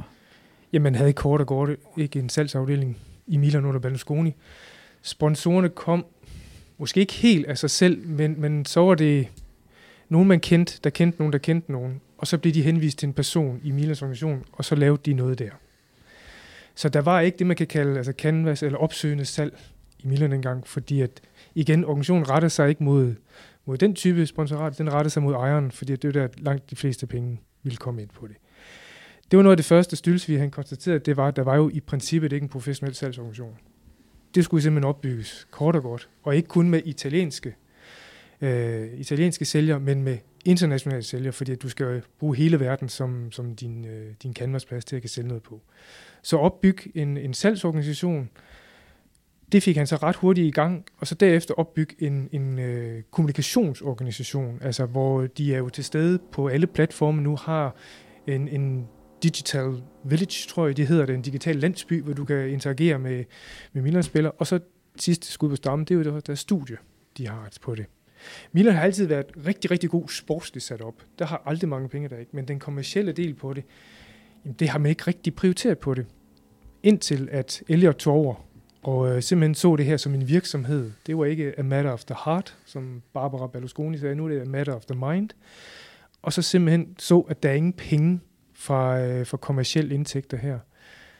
Og så hentede de jo så Stylsvig, som havde en øh, proven record både for Barcelona og Manchester United. Og det er jo det, han simpelthen har bygget op for bunden af. Og det begynder så småt nu at, at kapitalisere sig på nogle rigtig gode, eller i hvert fald de stiger i indtægt på den kommercielle del. Kan du se noget øh, i Inter, Thomas, øh, et, måske et par håndgribelige eksempler på, hvor man forsøger at ramme øh, nogle steder, som man ikke rigtig har gjort tidligere i forhold til det kommercielle? Altså er det nye markeder, man også begynder at, og, og nye tiltag, man begynder at tage i brug? Jamen det er det. Inders kommercielle tog begynder egentlig først at, at rulle, da at Suning kommer til i 2016 og, og køber klubben. Øh, 70 procent af, af aktierne, og Tohia er der stadigvæk med de sidste 30 men Suning kort fortalt er et kæmpe retail-selskab ude i Kina, øh, der primært har, har tjent deres penge på den måde, og så også har en, altså det er et konglomerat, der ejer øh, virksomheder inden for alt muligt, også ejendom, øh, fodboldrettigheder, øh, sågar også medieselskaber. Øh, men det er først, da de kommer ind med de penge, de kommer ind med, der i 2016, at Inter sådan rigtig øger det kommercielle. Øh, og det gør man egentlig øh, på to måder i klubben. Øh, det eneste, man har på det her tidspunkt kommercielt af større aftaler, det er, at man har Nike øh, som trøjemærke, man har Pirelli som øh, hovedsponsor, øh, som vi kender fra den her trøje, de har været på siden 1995. Øhm, det der aflange P på, på brystet, der er. Ja, præcis. Øh, men de her aftaler, de udløber altså først Nike i 2024 og Pirelli her i 2021 øh, dengang. Så man kan ikke rigtig gå ind og røre ved det her og øge det kommercielt. Så Suning går egentlig ind og gør det, øh, som de nu kan fra egen lomme via sponsorater. Træningsanlægget, som Inter de er på, øh, det får simpelthen Sunings navn på. Øh, man bliver sponsor på alt træningstøj. Så alt det, man må smide ind, du kan sige fra egen lomme som ejer i en fodboldklub på det her tidspunkt under UEFA's øh, Financial Fair Play-regler, jamen det smider de ind øh, så gør de så det, at de rejser de kommercielle indtægter og højner dem gevaldigt ude i Kina via at de øh, eksisterer primært derude. Og det gør man øh, via det, man kalder regional sponsors i deres regnskaber, for at det ikke skal blive for teknisk. Så sælger man egentlig mediesponsorrettigheder på en licens til forskellige asiatiske selskaber, der opererer i den her verden, som så sælger det videre til de egentlige sponsorer. Og det gør egentlig, at man i det første regnskabsår under Sunnings kontrol øger sin kommercielle omsætning for, øh, med 100 millioner euro øh, fra det ene år til det andet via de her Kina-sponsorater plus Sunning selv. Øh, så det, det, det er egentlig den måde, Inter de øh, løfter det kommercielle på. Noget af det, man har sat i gang under Tohir, jamen det, her, det er det her med at få folk tilbage for, på stadion. Jeg tror, man ligger på i midten af 10'erne, noget der ligner 40-45.000 på, øh, på San Siro, som jo er fuldstændig øh, uhørt lavt. Men under Sunning begynder man at, at, at mere kigge på, hvordan får vi folk tilbage på, på stadion, hvordan gør vi det mere attraktivt for sponsorer at komme her med alt.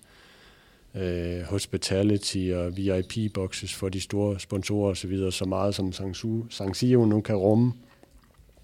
Så man, man, man går i gang med alle de her ting, øh, men primært efter, efter Suning kommer til. Øh.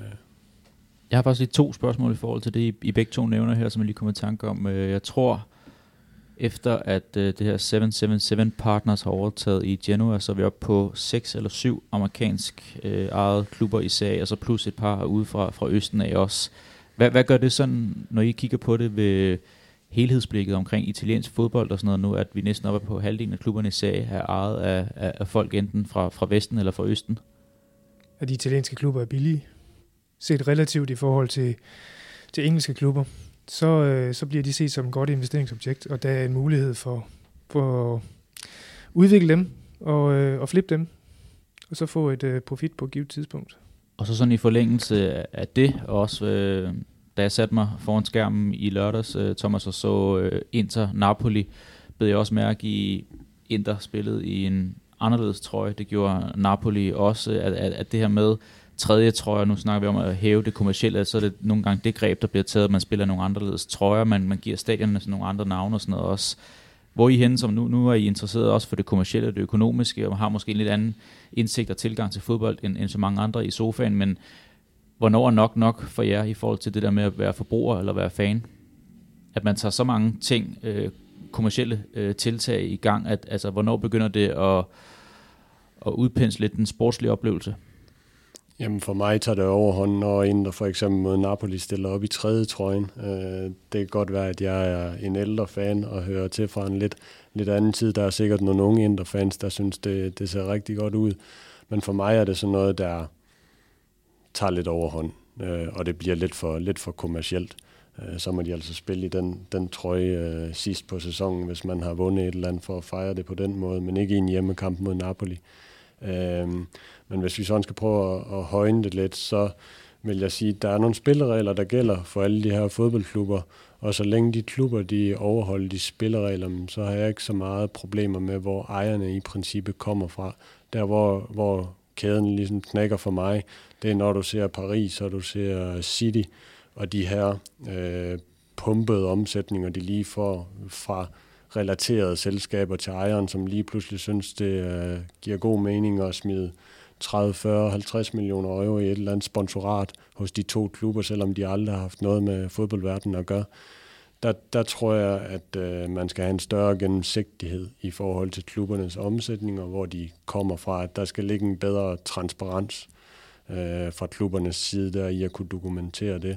Ellers har jeg som sådan ikke noget problem med, hvor, hvor penge kommer fra. Så længe der er nogle regler, og man opererer under de regler, og der er ens vilkår for alle.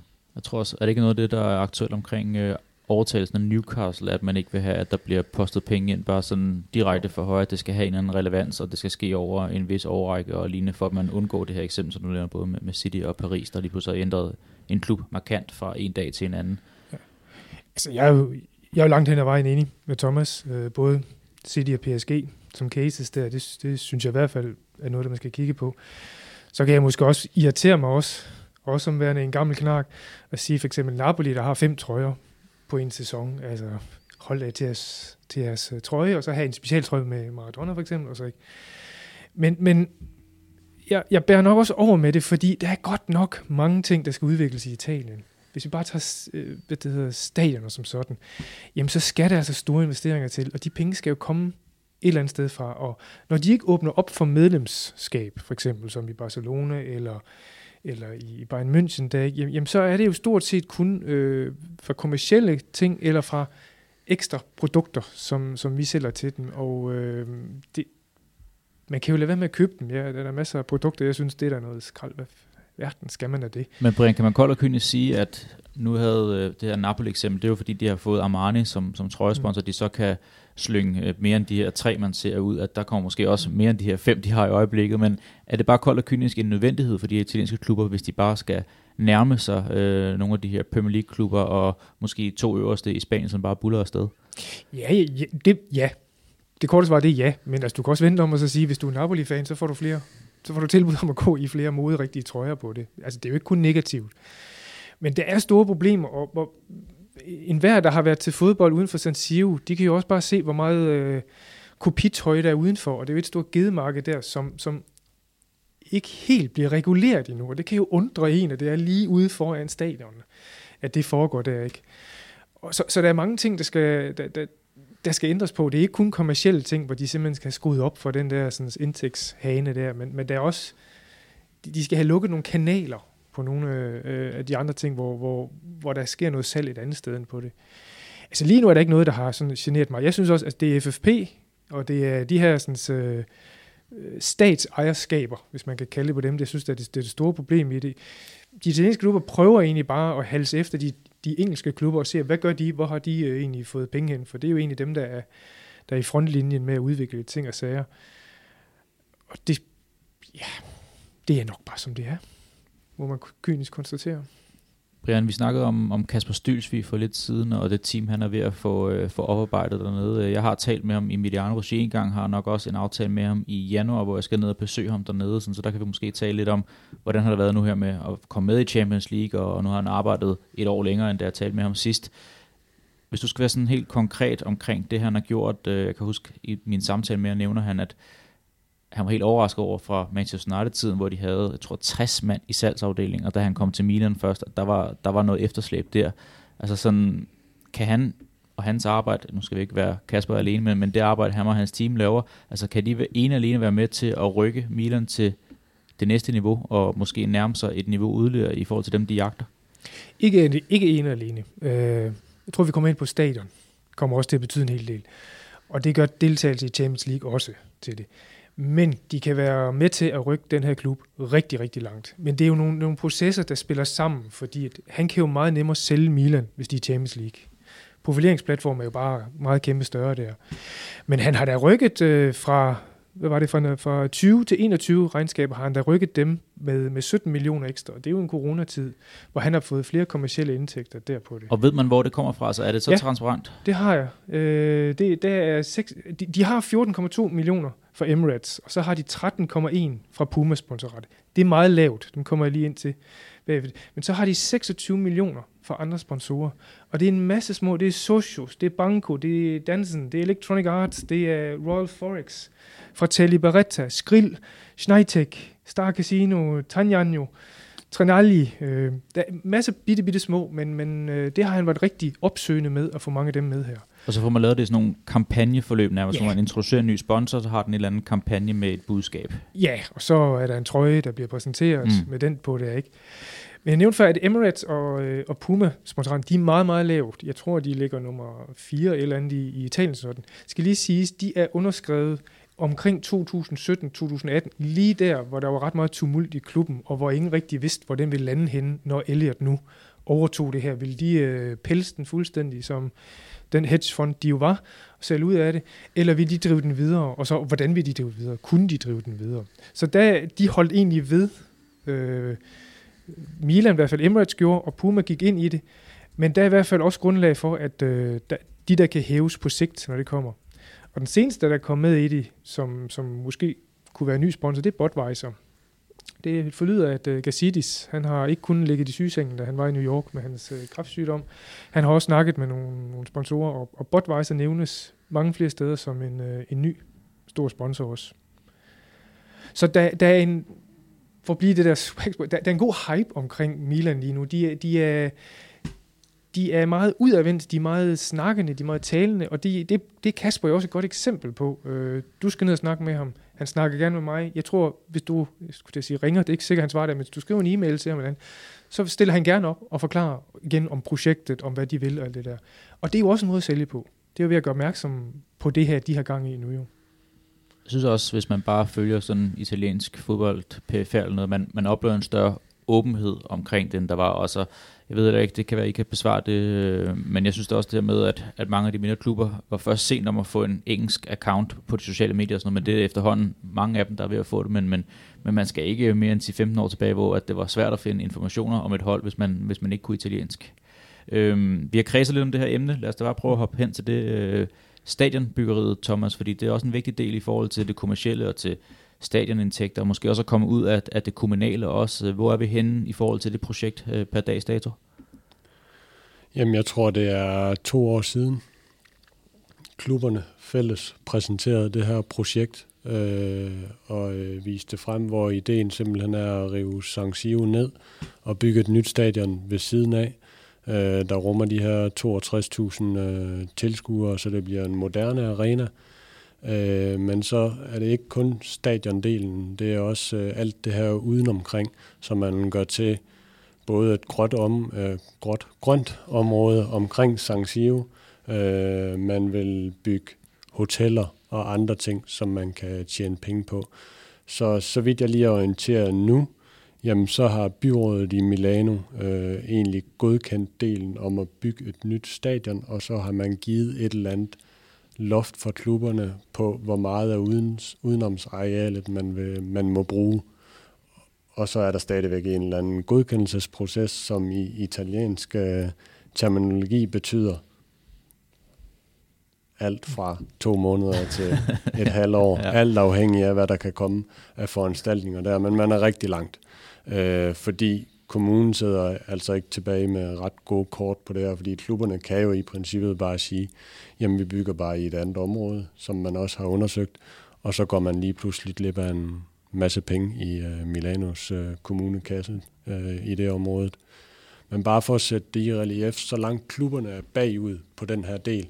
Jeg tror, at Milan laver noget med, du må korrigere mig, Brian, 40 millioner euro, 35-40 millioner euro på stadion en, der har lidt flere og har været lidt mere i, øh, i Champions League, øh, hvor der kommer lidt indtægter ind her, ekstra indtægter ind på de kampe. De ligger nok omkring 55-60 millioner euro.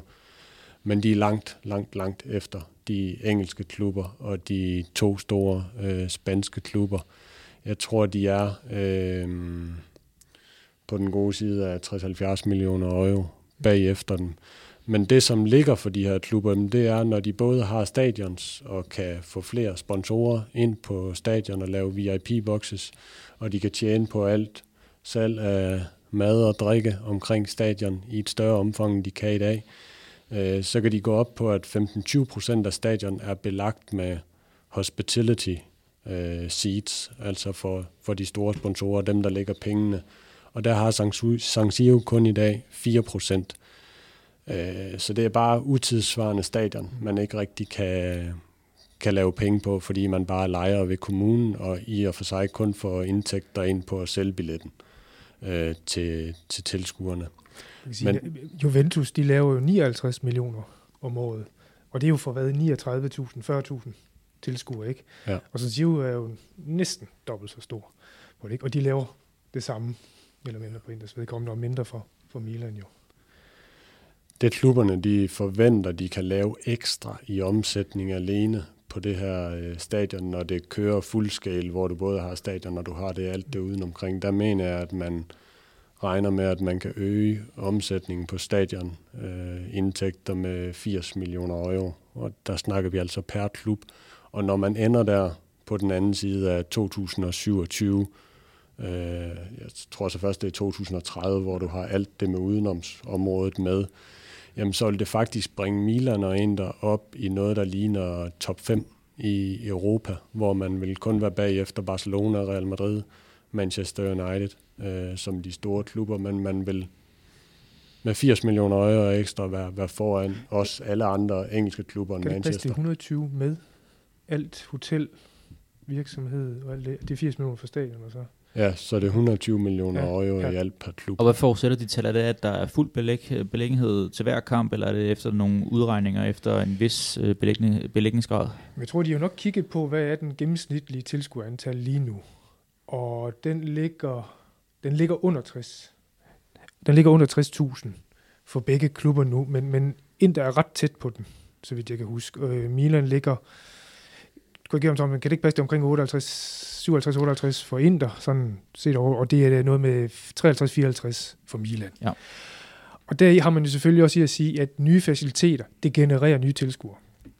Øh, og det, du skal selvfølgelig have et produkt, du skal også i Champions League med det. Så der regner man med, at det, de der 60.000 nok kan blive udsolgt på den ting.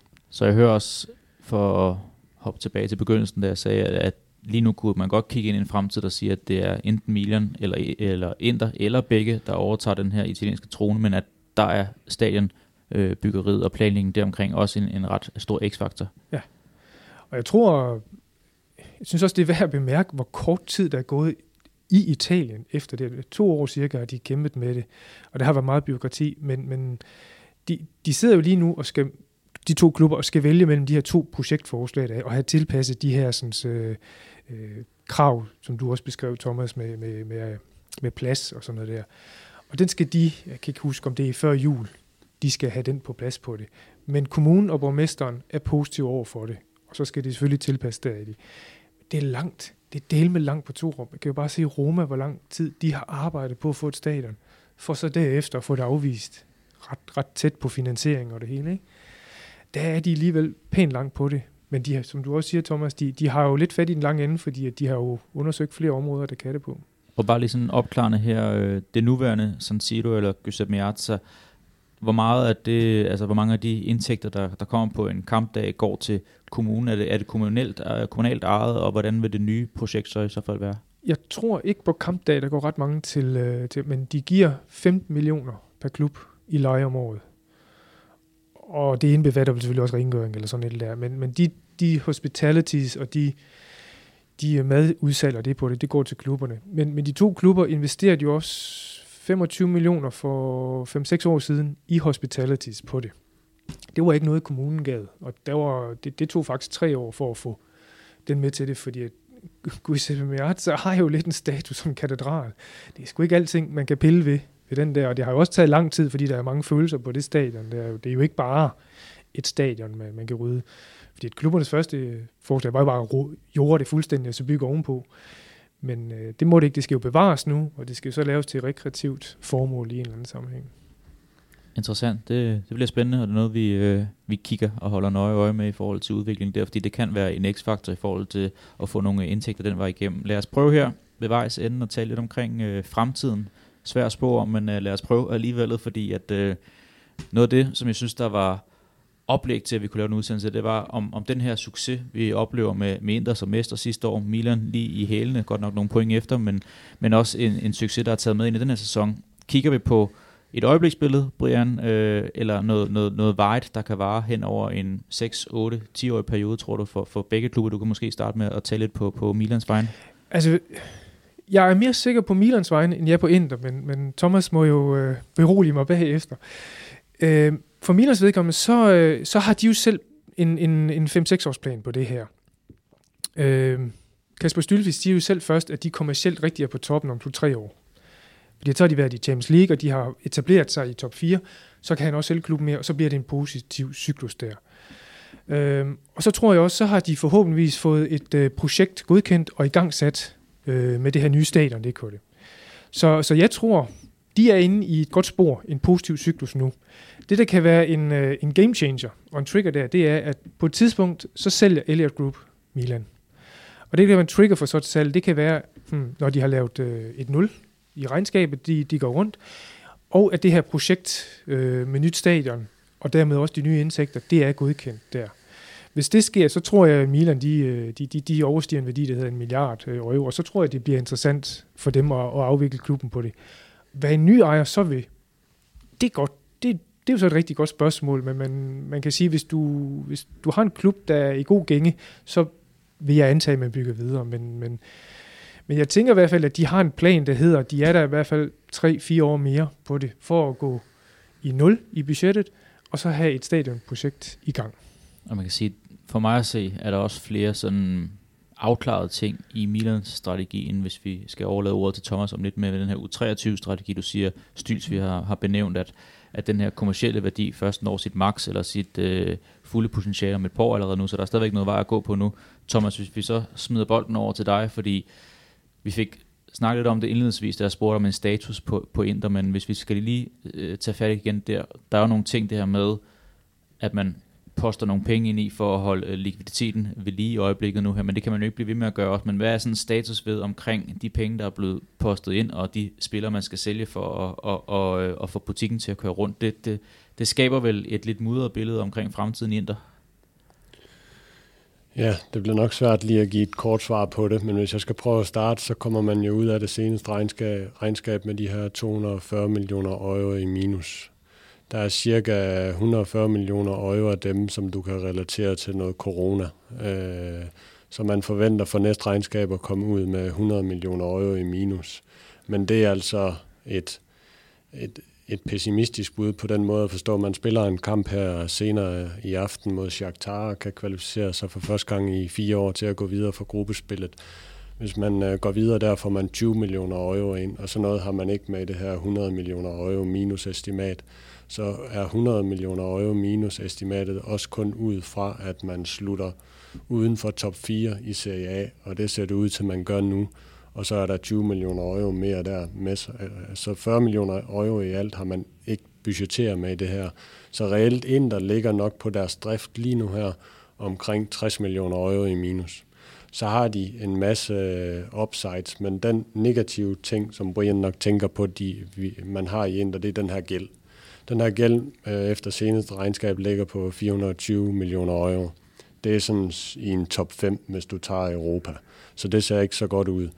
Øhm, det der er med den her gæld, det er, at øh, den, den skal man jo på en eller anden måde have noget kapital ind, eller enten skal man jo sælge klubben. Men det, man har gang i nu, det er ligesom at få driften ned på et niveau, hvor den også er interessant i salgsøje med på et eller andet tidspunkt. Man siger selv fra de kinesiske ejere, at man er her på mellemlang sigt, men om det er et år eller det er fem år, det er der bare ikke nogen, der ved. Det afhænger helt af Suning og hvordan det går for dem ude i, i Kina med, med deres kerneforretning i, øh, i deres gældsafvikling. Øhm, og de er ved at omstrukturere hele selskabet i forhold til at få omlagt noget gæld, få udskudt noget gæld med, med banker osv. Og, det er lidt det samme ind, der skal ind i nu. Alle de her lån, der primært ligger i ind bag den her gæld, jamen det er nogen, man skal ud og refinansiere senest december 2022 og det er noget, man allerede er gang i her. Øh, jeg, jeg vil være mere bekymret på Inders vegne, hvis det var, at driften så helt vildt dårlig ud, og det samtidig gik ud over det sportslige. PT er det ikke gået ud over det sportslige, så man stadigvæk er forholdsvis home safe i forhold til at ind i den her top 4 de kommende år, tror jeg, i forhold til truppens styrke nu. Og man er også et sted, hvor at man siger fra klubben i hvert fald, at nu er vi ligesom lukket hullet med de her salg af Hakimi og Lukaku, og man har fundet de her 15-20% besparelse på budgettet, så man forventer ikke de kommende to transfervinduer her til vinter og igen til sommer, at man skal ud og sælge bærende spillere. Man har indtil videre forlænget med Lautaro, Barella, øh, Bastoni har man også længere tid. Man er i gang med Brozovic også, så de vigtige bærende spillere for hold, på holdet, dem, øh, dem har man styr på, og det, det er det gode ved det, samtidig med Marotta, han kan få lov at styre det, det hele. Hvis man kigger på Inders trup, det der er lidt en fare der, det er, at man er oppe på en ret høj gennemsnitsalder på noget 29 år. Men det heldige for dem, kan man sige, det er, at man har en 7-8 spillere, der har kontraktudløb her efter den her sæson. Og det er spillere, som ligger lidt i periferien, men det er dyrespillere. Alexis Sanchez, Vidal, øh, Perisic blandt andet. Så det er faktisk, jeg tror, der ligger noget med 50-60 millioner euro i Inders budget ved at lade de her kontrakter løbe ud. Så skal man selvfølgelig have andre ind, men det, der har været udmeldingen indtil nu, det er, at man også samtidig vil forynge truppen ved at tage nogle af de her unge spillere, de har på udlån nu, og så, som egentlig er på budgettet, øh, kan man sige, men tage dem ind, så de bliver mere reservespillere frem for de her dyre spillere, vi har set, de har i truppen nu, som det værste eksempelvis er, eksempel er vel Kolarov, øh, der løber rundt og ikke bidrager med ret meget andet end god, øh, god karma i omklædningsrummet. Så ja, jeg er, øh, jeg er fortrøstningsfuld øh, i forhold til, at man barberer, er barber, har barberet undskyld, så meget ned på omkostningerne nu, at man stadigvæk er interessant for en investor på et tidspunkt. Det ligger øh, altså Inter kan ende med en Milan-situation, da de blev overtaget af Elliot, og Jong Høj Lee, han ikke længere kunne, øh, kunne betale sine regninger. Fordi det her lån, man fik ind i, øh, i sommers fra en amerikansk kapitalfond, jamen hvis ikke man betaler det lån tilbage på 275 millioner euro inden for tre år, så overgår man ejerskabet til de her amerikanere. Og så er det lige pludselig øh, en amerikansk kapitalfond, som også har lidt fodboldinteresser, der skal, der skal sikre Inders øh, videre vej. Hold da, det var noget en, øh, en gennemgang, Thomas. Øh, du nævnte et par, spillere, øh, et par af de her spillere, der har udløb, og, og så kan gøre, at man frigiver nogle penge. Hvis vi lige skal runde af med en dansker, Christian Eriksen, det lader ikke til, at han får lov til at genoptage karrieren i Italien også lige kommet frem nu her, at han er en af dem i, i, i hele sager, der tjener bedst med sin lønpenge der. Det kunne også være en post, man kunne få afskrevet. Altså arbejder man ikke allerede på det til januar i forhold til, har du seneste nyt dernede fra? Jamen, senest nyt for en, det er, at man opgiver i sit regnskab, at man har en post og et eventuelt tab på Eriksen på omkring 17-18 millioner euro. Det der er tilbage til ham, der står som værdi øh, i regnskabet. Øh, og dem melder man simpelthen, dem har man risiko for at tabe øh, medmindre han bliver solgt til en eller anden klub, der giver penge. Hvis du tager Eriksens lønandel, så er man dækket ind på den i år via en FIFA-forsikring. Øh, så den udgift har man reelt set ikke. Men man kan få en udgift på Eriksen i forbindelse med den værdi, han har, hvis ikke han bliver solgt til Ajax, der, der giver lidt penge for ham. Men ja, det er en, det er en ærgerlig situation. Ja, det er ikke noget, der, der gør regnskabssituationen bedre i, øh, i Inter. Det aller sidste spørgsmål, jeg vil stille jer, det er egentlig noget omkring øh, det her med, at vi ser våbenkapløbet i Premier League, at der bliver postet penge ind, der bliver brugt penge, og spillerne også oftest søger derhen, fordi det er der, de største penge i løn posen er. Hvis vi kigger sådan ud i en, en femårsplan, er vi så på et tidspunkt, at øh, det ikke er til Paris Hakimi rører, at det er til Chelsea Lukaku rører, øh, for Donnarummas vedkommende også til, til, til Paris, Brian, øh, men at Milan, Inter og nogle af de andre italienske topklubber er i stand til at holde på de her topspillere i deres øh, aller, allerbedste år. Tror du, det er, er et muligt scenarie i den kommende fremtid? Nej, ikke for Milans vedkommende. Og jeg tror heller ikke, det er deres strategi. Jeg tror, deres strategi, det er holde dem fra 20 til 25, altså alderen der, og øh, så forhåbentligvis få en, øh, få en salg på dem med nogle, nogle øh, kontanter, og ikke bare lade dem øh, løbe på en fri transfer, og derfor ikke indkassere lidt på den der. Det er, det, jeg ser ikke noget i, i i øh, Milans strategi, der, der giver, at de vil købe øh, øh, store spillere ind, eller for den sags skyld øh, hvad det hedder, holde på de store. Hvis, hvis de begynder at, at forlange lønninger, der hedder over 10 millioner for eksempel, som, som Donnarumma og, og Kessie begynder jo også at spørge om, om 10 10 millioner, og det, det, det vurderer man ham simpelthen ikke øh, god nok til. Så vil man hellere satse på en 20-årig, og det kan også godt koste måske et mesterskab, men jeg tror i Milans øjne, så er de villige til ikke at tage Scudettoen, men bare de kommer i top 4, så er de sådan set tilfreds, fordi det er økonomisk givet bare at komme der. Og når du siger det her, hører der så også sige, at du heller ikke regner med, at der står i et, et italiensk hold på toppen af den europæiske trone om, om 4-5 år bare? Altså det er også et, et udtryk for, at de bliver nødt til at afgive deres bedste spillere ergo kan de ikke være konkurrencedygtige i Champions League. Ikke hvis vi skal tro på den videnskab, der siger, at øh, antallet af titler, det følger antallet af lønbudgettet, eller størrelsen på det der. Så, så bliver det ikke et italiensk hold, der gør det. Juventus prøvede jo. De prøvede jo at satse benhårdt med, øh, med, med Ronaldo, og det gik jo ikke sådan specielt godt, kan man sige. De øh, står jo nok ikke i en bedre situation nu, end de stod før ham. Så nej, det, det tror jeg ikke. Jeg tror, det, det skal være en, et, et anomaliår, hvor de italienske hold kommer igennem, og der er nogle andre hold, som ikke lige topper der. Så tror jeg sagtens, at de italienske hold kan snuppe det. De, de er stadigvæk skarpe, de er stadigvæk dygtige. Men 9 ud af 10 sæsoner, så bliver det ikke et italiensk hold.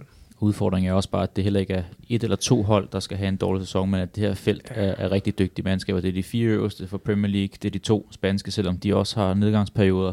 Bayern, Paris, det er lige pludselig rigtig mange hold, der skal have en, en, en svipser-sæson, før det kan lade sig gøre for nogle af de her mandskaber her.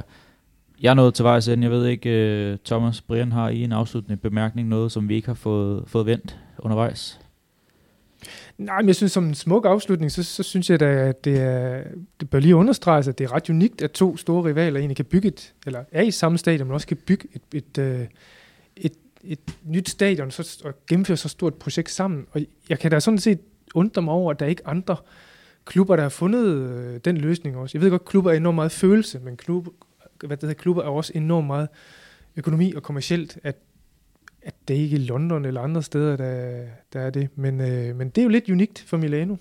Det Læg, synes jeg noget, det er smukt for Milano. Jeg tror, der ligger noget i, at man har gjort det i så mange år, at det ikke er en ny ting, der skal startes, at, at der så siger, okay, nu skal Inders øh, fans lige pludselig vente sig til at spille øh, hver anden weekend, når Milan ikke spiller der, og, og omvendt også, at de har en historik for at have gjort det rigtig mange år. Ja, det er selvfølgelig historisk betinget. Det tror jeg bestemt også. Men, men jeg, har ikke, jeg er ikke bekendt med, at der har været...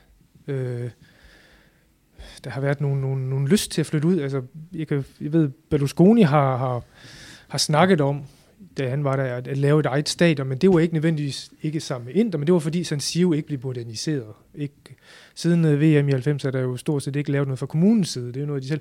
Og det, det, det har han brugt sig lidt over, det øh, jeg tror jeg også, han inviteret øh, med, at Massimo med til det som sådan. Men det bliver aldrig til noget, for det bliver mere snak på det. Men jeg synes, det er unikt for Milano. Jeg synes, det er noget af det, der er smukt også ved det. Helt enig heroverfra, den, øh, den blå lejr.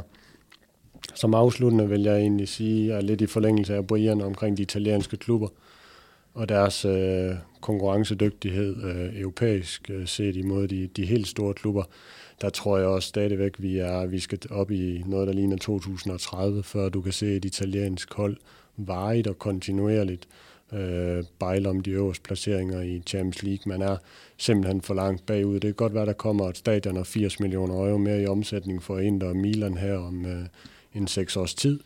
Men i den mellemlæggende periode, så er der jo altså ikke nogen af Premier League-klubberne, der, der sover i timen. De bliver ved med at få 20, 30, 40 procent mere ind på deres tv-aftaler hvert år. Så hvis italiensk fodbold skal konkurrere på lang sigt, så er man nødt til øh, samlet som liga at være bedre til at sælge sit øh, produkt, og man er har en kæmpe akilleshæl omkring de her stadions.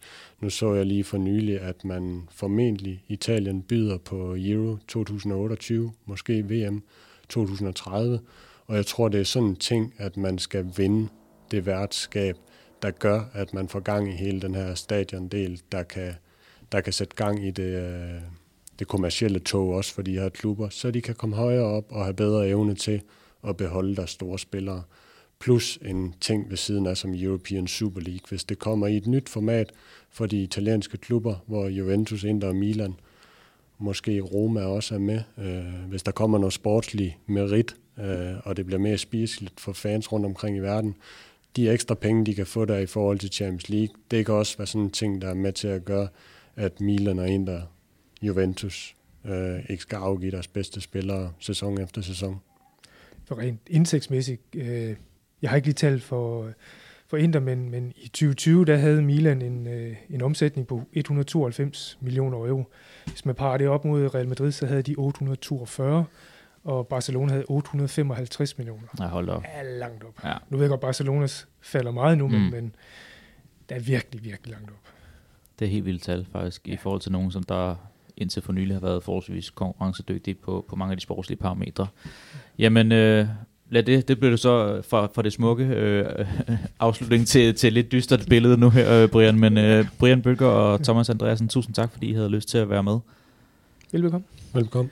Og selvfølgelig også tak til øh, jer lyttere. I er altså øh, den øh, alt overskyggende årsag til, at vi kunne trykke optag på øh, udsendelsen her via det her projekt Støt Mediano, som vi efterhånden har sat i søen for et par øh, måneder siden. Er nu ikke endnu bekendt med det her øh, koncept, så skal jeg nok linke til øh, en artikel, hvor øh, chefredaktør Peter Brygman i en blog, han øh, redegør lidt for tankerne bag det her projekt Støt Mediano. Mit navn, det er Ken Hansen. I har lyttet til en ny udgave af Mediano Moneyball. Tak fordi I lyttede med, og øh, på snarligt genhør.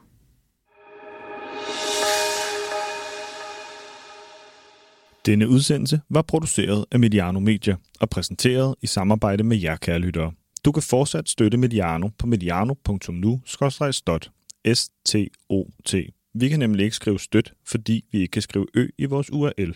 Tak fordi du lyttede med.